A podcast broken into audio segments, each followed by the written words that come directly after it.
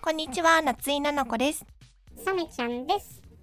もうすぐね、公演が始まるんです。公園。うん、こないださ、お話ししてた、不思議の国のアリスの帽子屋さんのお茶の会。お芝居だね。そどう仕上がりはどんな感じう。まあ、作品自体は、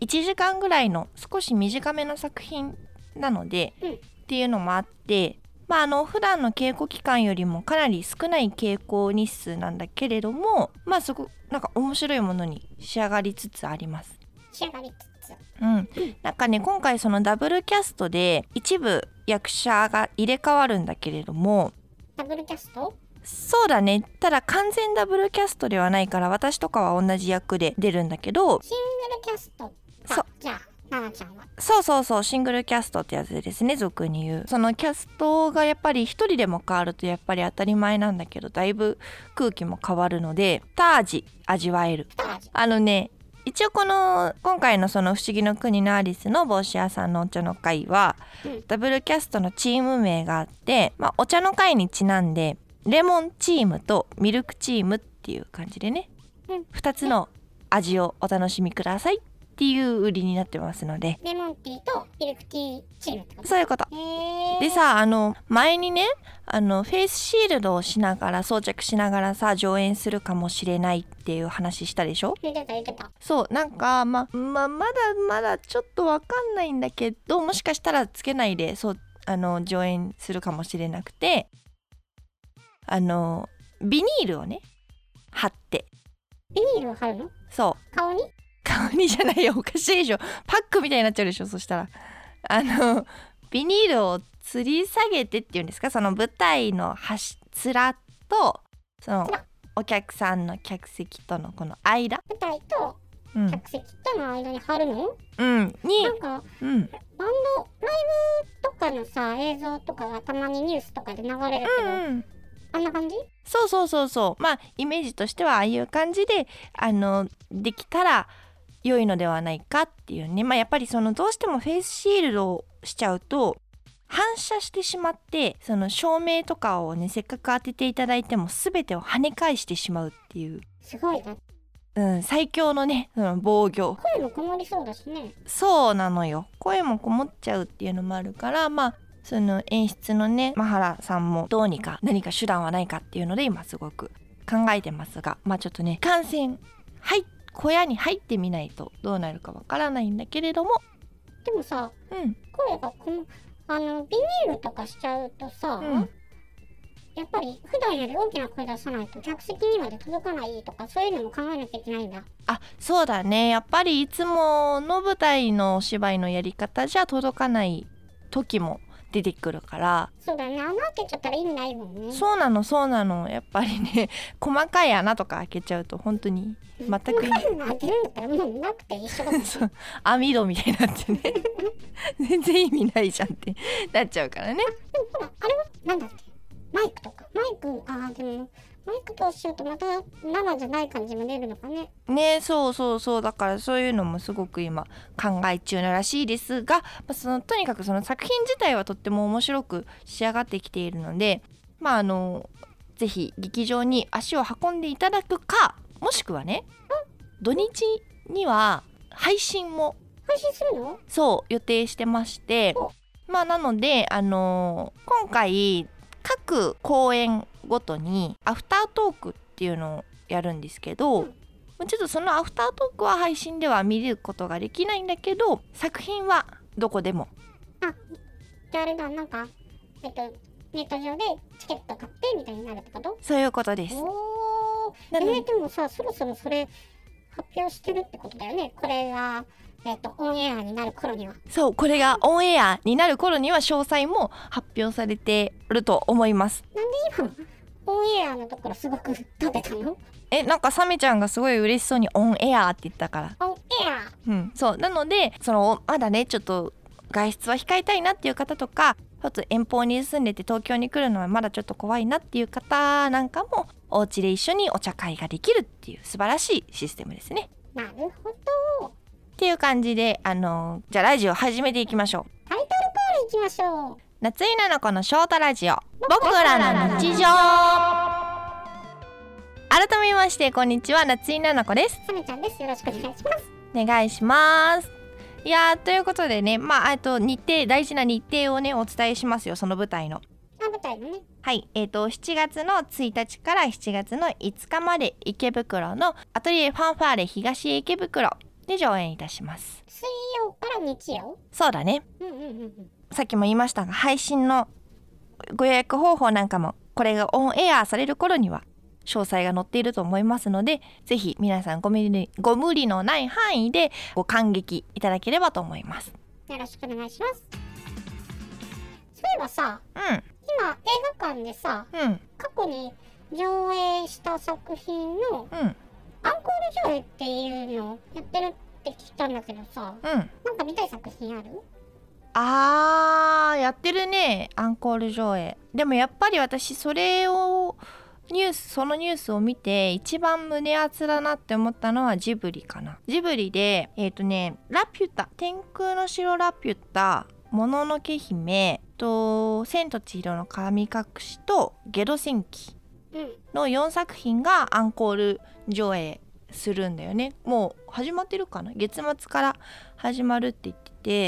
えてそうで私はなんかね「もののけ」も多分見たんだよね映画館で。なんだけど「もののけ姫」あたりはまだすごく小さくて私が。今、大きいもんね。そう私まだ今大きいんだけど当時はちっちゃかったからあのーまだそのスクリーンで見るっていうことの凄さとかジブリの凄さみたいなの分からず見てたのね。うんうん。でなのでで私「もののけ姫」すごく好きなんですよ。ジブリの作品の中で一番好きぐらい好きでへえ。そうなので「もののけ姫と」まあ、あと「ラピュタ」もやっぱり見たいね。ラピュタいいよね。うん、ラピュタなんかはさもう私が生まれた頃にはもう出てた作品だったから この世出にて出てた出てたうんそうだねそうだからなんかわあなんかすごいいいなって思ったねなんかそういうのがまた見れるっていうのはうんあとなんだろうでも結構やってるよね今そのアンコール上映みたいな何をやってるかはねまだ知らないんだけど、うんでもなんだろうないややってほしいなっていうのはあ何個かやっぱあるよねある例えばどういうのあのさあのこれは映画館で見た方がいいよっていうのをうん後から聞いた作品は「ゼログラビティ」ああの宇宙のーうんでなんか多分事故かなんかにあっちゃうやつなんだけど、うん映画館の中でこその息苦しさというかなんかその静あけさみたいなのがすごいよって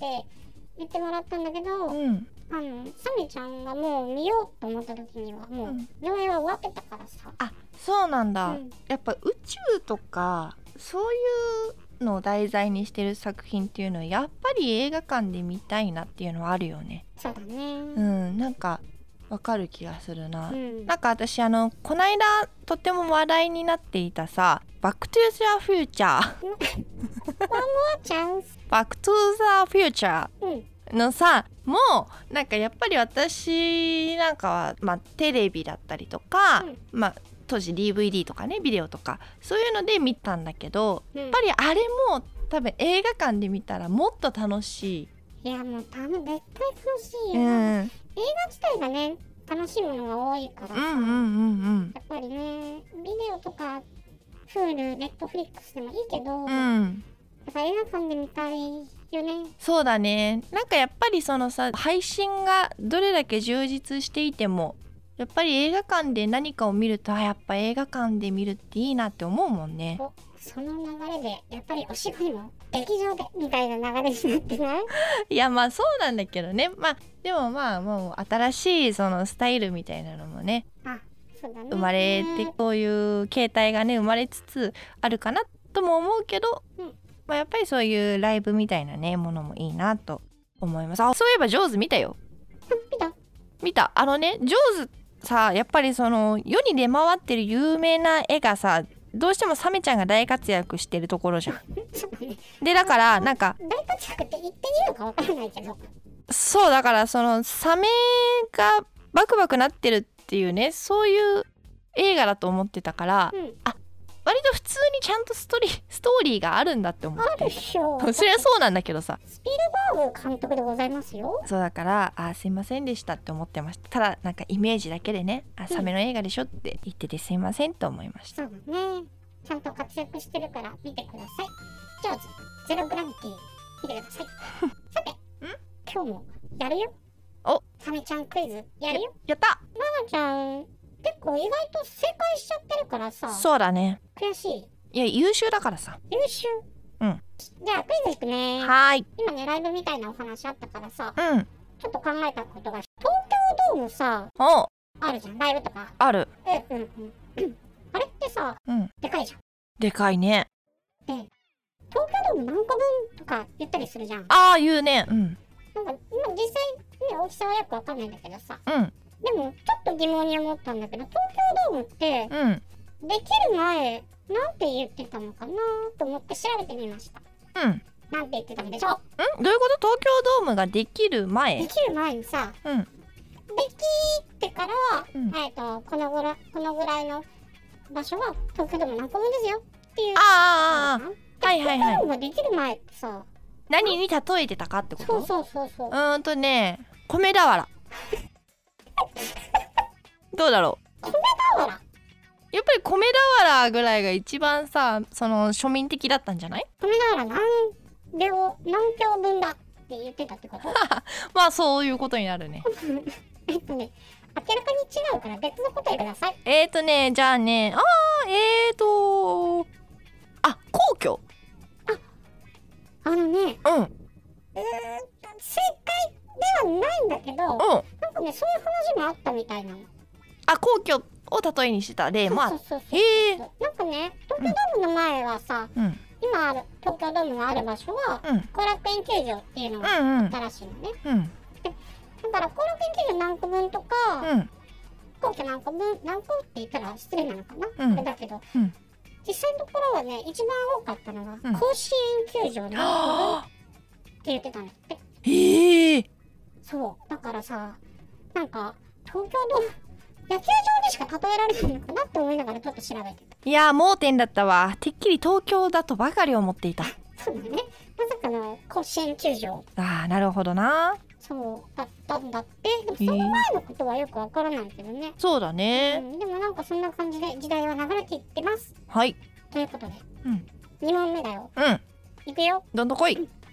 ほら今さ非接触型体温計とかあーあるねうんあれすごいよね1秒とか2秒ぐらい測れるじゃん、うん昔さなんか 1, 1分2分ぐらいずーっとうん街にぶっ刺してたやつ、あれってさ、うんどうやって測ってるか知ってるどうやって銀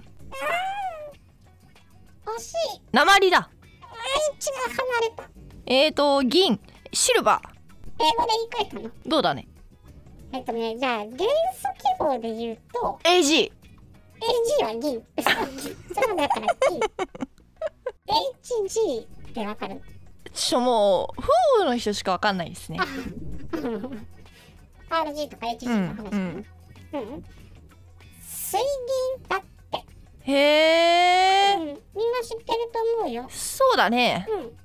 聞いたことあったあったあねったでしょ。やっちまったで、その水銀をどうやって測っていたか知ってる知らんななんかね、脇の下に挟むと温度が上がるじゃんうんで温度が上がると水銀がなんだろう体積とかが膨張するのかなうんそうするとギュギュギュギュって温度が上がっていって体温が測れるっていう仕組みだったらしいよへえということでゼロ問正解あー残念だちょっと難しかったなでもいい線は言ってたよねそうだね皇居はとか言ってるのも半分ぐらいうんいやじゅうん1点いやーでも今し今回も勉強になったな勉強になったねうんサメちゃんも調べてる途中になるほどなるほどなるほどってなってたサメちゃんもどんどん賢くなっていくねきっとこのラジオやっサメが賢くなるってちょっと怖いよねちょっと怖いねなんかそういう映画もあったもんあっなたサメちゃん大活躍サメちゃん大活躍の 怖いやつあったもんな、うん基本悪役にされるそうだねうんなんかさサメのさ可愛い映画も誰か作ってほしいねキューティージョーズを作ってほしいね。はいというわけでそろそろお別れのお時間でございますあのータイトルコールがすごくグダグダすぎてさこの番組は私やさめちゃんの何気ない日常をのんびりお話しする15分のショートラジオとなっておりましたですもう終わりだからね終わりですということでこのラジオの放送後期は私夏井菜々子のノートから見られますのでそちらも要チェックでございますノートは私のツイッターもしくはインスタグラムにリンクが貼ってあるのでそこから飛んでくださいねということで順調にこのラジオ配信続いておりますね今何回目だっけ3回目3回目そうあのサメちゃんのねファンもじわじわ増えてますサメちゃんの可愛いっていう声が届いておりますえお手紙はお手紙は届いておりませんなぜなら募集していないからえでもそんなバカなでもあの私のね例えば DM だったりとかあの Twitter とかのコメントとかに入れていただければ